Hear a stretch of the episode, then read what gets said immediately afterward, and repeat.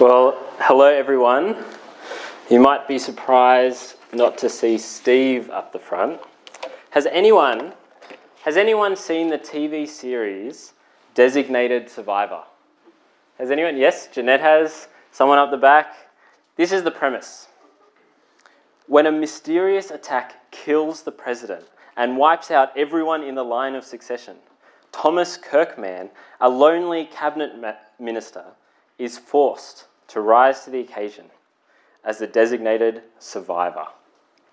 Today, a mysterious illness has wiped out Steve.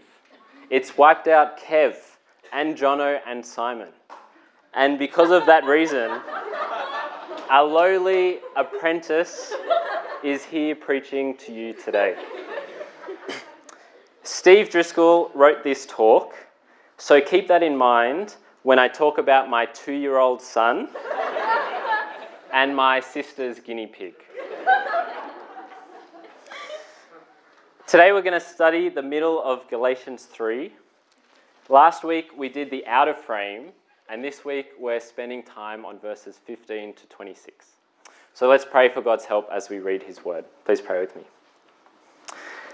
Dear God, please give me clarity to speak and give us clarity to understand your Old Testament, your law, and our lives. Amen. Well, it's important that you understand your history. Back when I was young,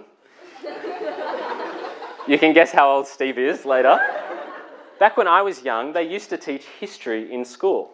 You know, the Western world has been coming to grips with many aspects of our history that we thought we knew about. So the history wars rage on the questions of colonialism, colonialism, the nature of the invasion of Australia, the stolen generation. America has history wars of its own about the Civil War, slavery, the character and actions of Christopher Columbus. My own history seems to lead me back to Britain, Ireland, and England. I've been to the forced labour camp in Tasmania where some of my Irish relatives were taken for crime, no more serious than stealing a loaf of bread. It's important that you understand your history. Now, understanding the past helps you understand the present. And this is true for Christians, and it's true for the church. Galatians 3, it dives into some of the most important and controversial historical issues that the church needs to straighten out. See, God, He made two big deals. He made a deal with Abraham and with Moses. But how do these two deals or covenants fit together? What was the purpose of the law that He gave to Moses? The rules and regulations of Leviticus and the Sabbath? Why did God make a promise to Abraham, an unconditional promise to him, but then bring about a load of rules and regulations later with Moses. Is this law still operating? Do Christians need to obey the law today? Or is it irrelevant? You know, few issues confuse Christians more than the issue of the law. If you're a Christian, do you obey the Old Testament law? If not, why not? Do you play sport or work on a Sunday? If not, why not? Some, of, some New Testament passages make it sound like Christians should be obeying the Old Testament law. Read some of these on the screen. Matthew 5. For truly I say to you, until heaven and earth has passed away, not an iota, not a dot will pass from the law until all is accomplished. Romans 3. Do we then overthrow the law by this faith? By no means. On the contrary, we uphold the law. Romans 7. So the law is holy, and the commandment is holy, and righteous and good. These Bible passages, they make it sound like Christians should obey the Old Testament law. All 613 of them. Laws about when you eat, who you should eat with, what you should eat, what you should wear, how you should sow your food, and how you should treat your animals. But other passages in the New Testament, they make it sound like the law has been abolished. Romans 10 For Christ is the end of the law for righteousness to everyone who believes. Romans 6 For sin will have no dominion over you, since you are not under law, but under grace. Hebrews 7 For when there is a change in the priesthood, there is necessarily a change in the law as well. It's all a bit confusing, isn't it? The law is abolished. Is it holy or is it cursed? Sorry. Galatians, it introduces us to the topic of the law in chapter 2. And in chapter 2, in verse 15, six times it's repeated that Christians are justified by believing, by faith, and not by works of the law. In verse 19, it says that Christians have died to the law. And in chapter 3, verse 10, it adds that anyone who relies on the law for salvation is under a curse. It says that no one is justified by the works of the law. See, the New Testament, it's, it's consistent. And so we need to read it and understand how these things fit together. There's three points today on your outline. Point one, the deal with Abraham. Point two, the point of the law. And point three, the place of the law. So as we go today, keep Galatians 3 open up in front of you, and we're going to go through verse by verse. Point one, the deal with Abraham. Look at your, look at your verses. Verse 15, Galatians 3 says, To give a human example, brothers, even with a man made covenant, no one annuls it or adds to it once it has been ratified. Now, the promises were made to Abraham and to his offspring. It does not say, and to offsprings, referring to many, but to one, and to your offspring, who is Christ. See, back in Genesis 12, God, right at the beginning of the Bible, made a deal or a covenant with this wandering Iraqi family led by Abraham. And if any of you own a mobile phone, you'll know that you can't change deals or cancel deals with a mobile phone company. See, God, He promised Abraham that it was through his offspring that the whole world would be blessed. This was the deal. You can't change it.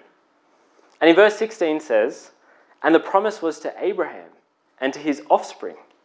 It does not say, and to offsprings, referring to many, but referring to one, and to your offspring, singular, who is Christ.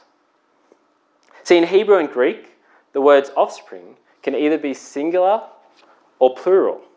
There's words like this in English sheep, deer, aircraft.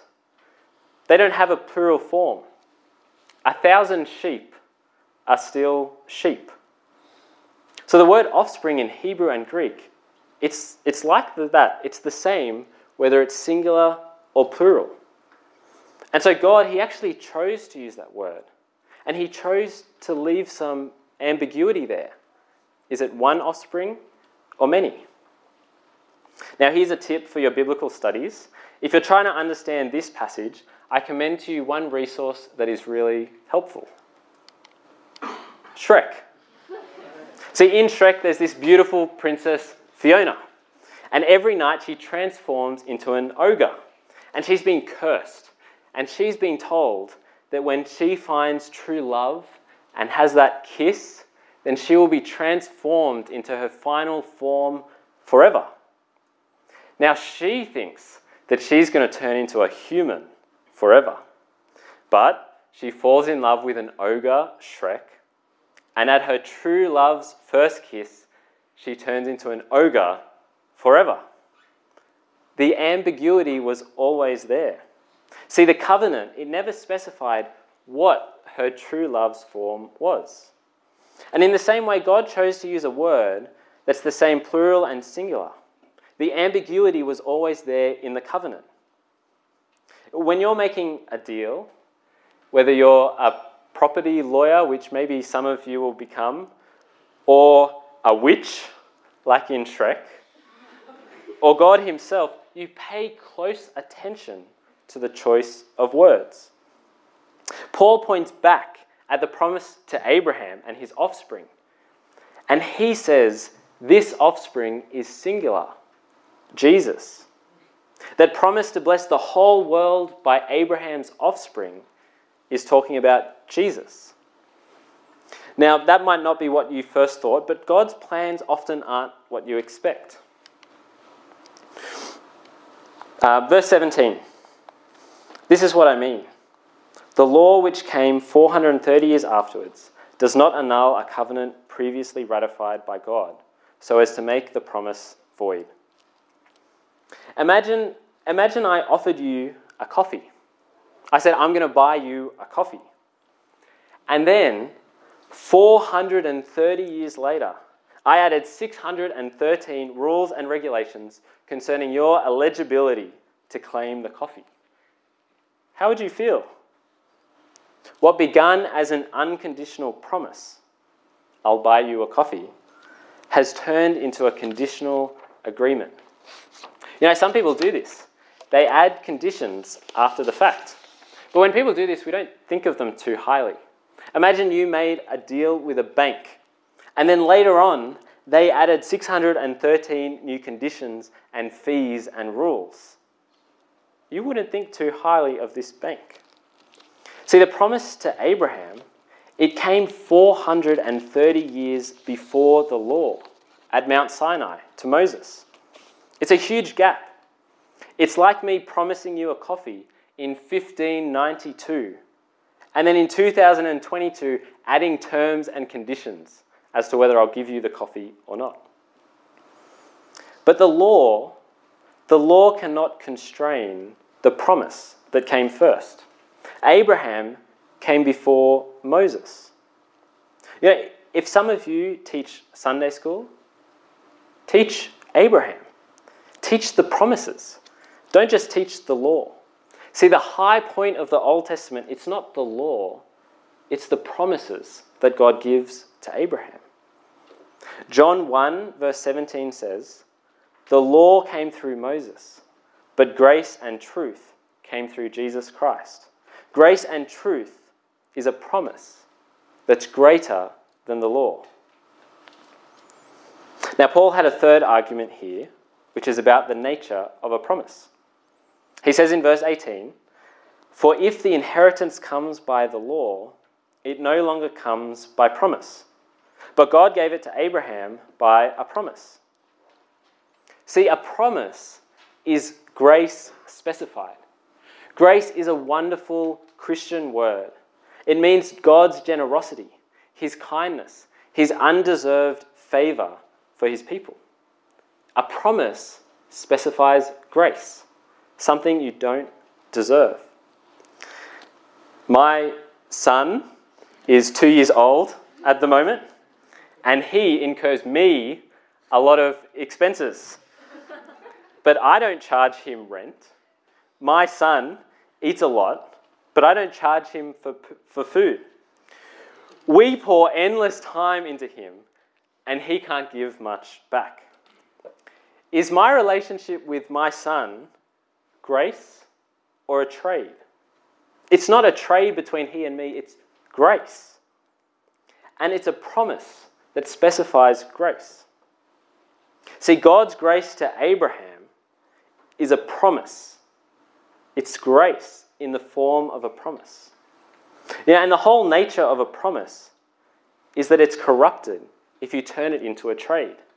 You know, it would be wrong if when my son turned 18, I said, You've got to pay me $400,000, give or take inflation, for all the costs that it cost me when you were growing up.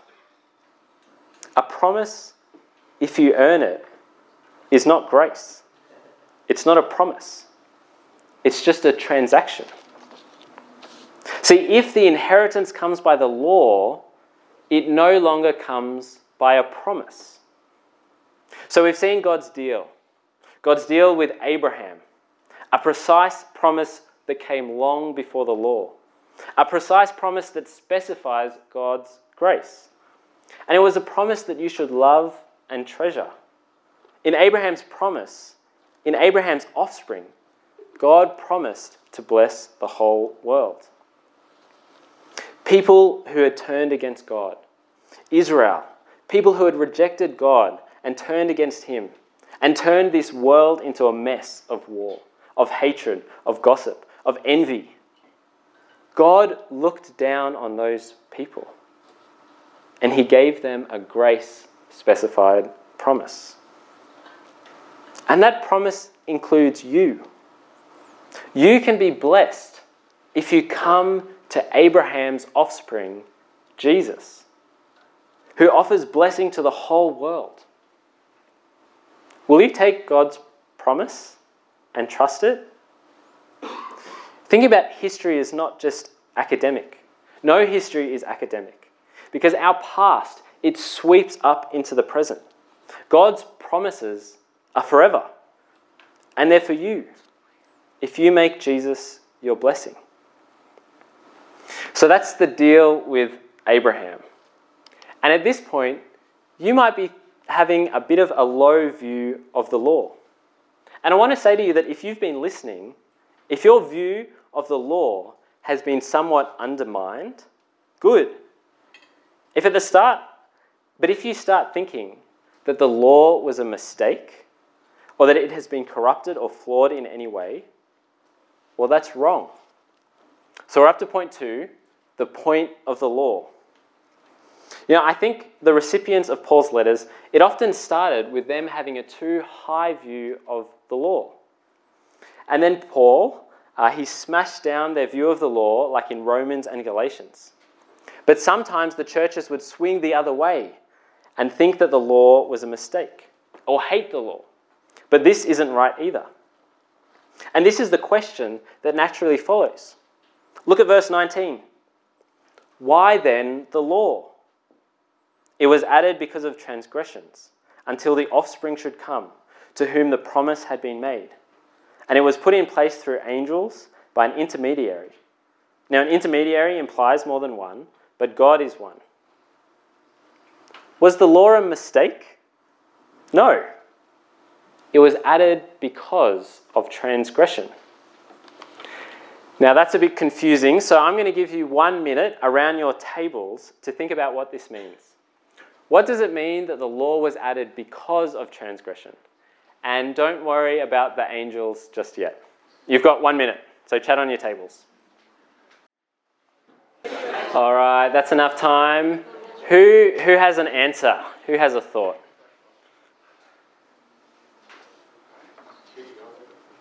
Go for it, Naris.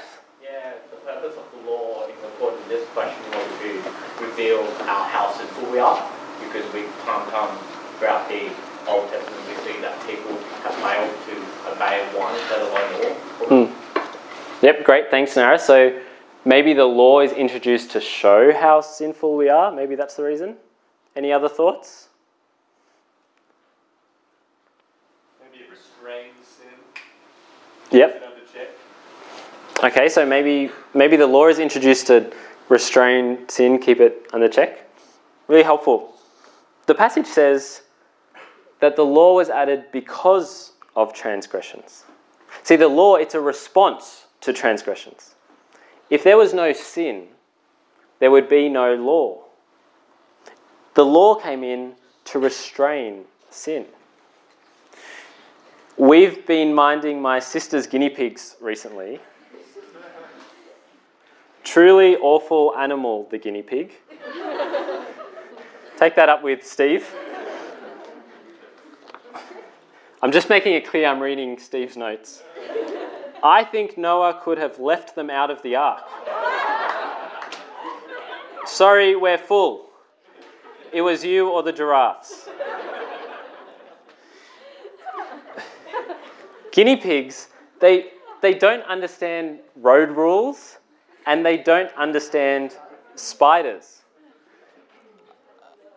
So we stuck a cage over them, and the cage restrained them.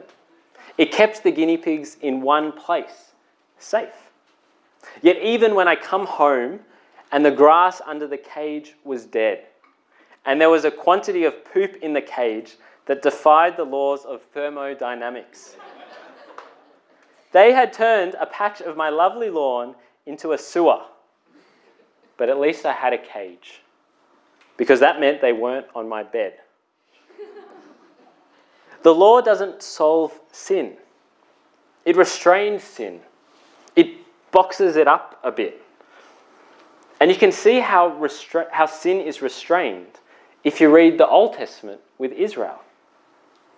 They're not particularly restrained, but you wouldn't want to see the alternative. See, you don't solve problems of the heart with a law, and you can't dam the ocean with sand. The best you can do is divert a bit of water. See, the failure isn't the fault of God's law, just like I don't blame the cage for the guinea pigs. The fault doesn't lie with Moses, it lies with the human heart and with the guinea pigs' souls. The most complex litigation in our society concerns the game handball. Handball at any primary school will involve a good 100 to 1,000 laws. If you go watch a game of kids playing handball, they'll yell out first, second, and third arguments before the ball is served. Good service, no return, fairsies, no spin. And yet, even with all of these rules in place, if you watch a game, it seems like they spend half the time arguing about the laws and trying to find loopholes so they don't get out. A friend teaches criminology at ANU, and he talks to people about the project of criminology as the business of making evil people useful evil people. You don't transform the heart, you divert a bit of water. See, the law, it won't save anyone. And it was added until the offspring should come, until Jesus came. See, the law was added to restrain sin until Jesus came. And this means that if you're asking, what is the purpose of the law? You're asking the wrong question. The right question is, what was the purpose of the law? And the answer is to restrain Israel until Jesus came. All right, we're up to some tricky verses, so follow along closely from verse 19. Look at the page, verse 19. It was put in place through angels by an intermediary. Now, an intermediary implies more than one, but God is one. Did you know that someone tried to attempt all the explanations of this verse, and they think they found 300 different attempts to explain this one? So if you find it hard, or people in your Bible study disagree with each other, good. That's probably right. Here's my understanding the deal with Abraham was simple it was a two party deal. God is one, and he spoke directly to Abraham. Christians believe that there is one God in three persons. And so it's a one a two-party deal. God and Abraham.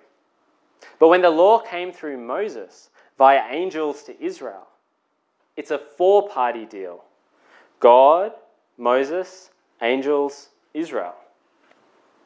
The direct deal between God and Abraham is superior than the four part deal between God, Moses, angels, and Israel. The promise to Abraham was God's direct word. But if you're well read, you might be wondering why Paul thinks angels gave the law to Moses. The account of the giving of the law in Exodus, it doesn't contain any angels. If so, good thought. Ask it in question time, but ask it next week when Steve's back. the big idea. In legal terms, if you were to compare the law and the promise, the promise is superior. The promise is God's direct word, no mediators. Read verse 21. Is the law then contrary to the promise of God? Certainly not. For if the law had been given that could give life, then righteousness would indeed be by the law. See, the law being given, it was not a mistake. The law served its purpose, but its purpose was never to give life. The cage, it doesn't change the hearts of the guinea pig, but it isn't pointless. Verse 22 But the scripture imprisoned everything under sin, so that the promise by faith in Jesus Christ might be given to those who believe. Now, before faith came, we were held captive under the law, imprisoned under the coming faith would be revealed. See, one of the purposes of the law, as Nara said before, is to show you how guilty you are. It's like when you sit an exam and you get your mark back, which is against the reality of the rubric. It's then when you see your errors. See, the law, it should have done that to Israel.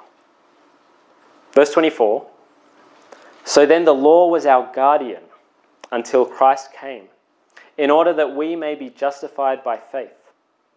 But now that faith has come, we're no longer under a guardian. For in Christ Jesus you are sons of God through faith. See, the word guardian, it's, it's very important in Paul's argument. But it's a concept that we're not very familiar with these days. Children in wealthier homes in the ancient world, they would largely be raised by servants or by slaves.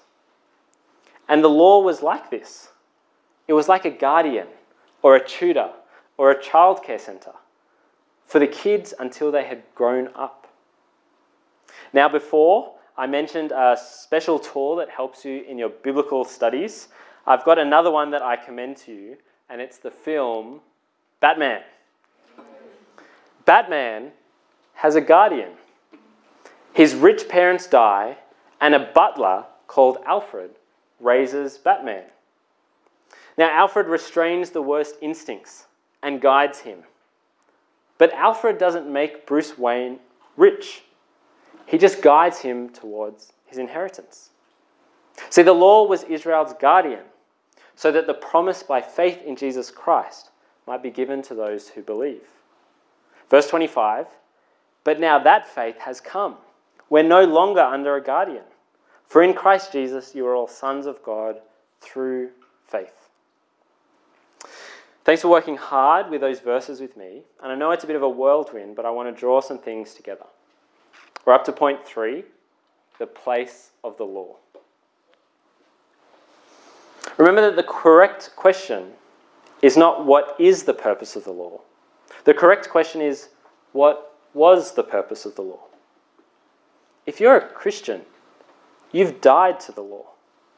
Now that faith has come, you're not under the guardian anymore. But if that's so, why does Jesus say not a dot will pass away from the law until all is accomplished? Well, I think it's because Jesus is the offspring that accomplished God's promise to Abraham. Why in Romans does Paul say that the law is holy and righteous and good? Because it is. It's not the law's fault, it's Israel's fault. It's the fault of our own human heart. The law is holy. It's what restrains a Christian. So, so what restrains a Christian who lives after the law of Moses? Love, faith, and the Spirit. Not the fear of law, but the love of God in your hearts by His Spirit. And so if you're if you aren't a Christian, if you don't have that spirit, here's what Christianity can offer you. We can offer you commands and laws if you want, and it might restrain some of your worst instincts. And they might put the fear of God into you, but they won't put the love of God into you. If you aren't a Christian and you're sick of the way that you act, the way that you think, the evil in your heart, you don't need a law. You need the offspring. You don't need rules and guidelines, not first and foremost. You need Jesus to die for your sins and then put his love into your heart by his Spirit. If you're a Christian, what is your daily motivation to do good? Is it duty? Is it guilt? Do you drift towards the law? Is the Bible to you a list of do's and do nots? Does it burden you?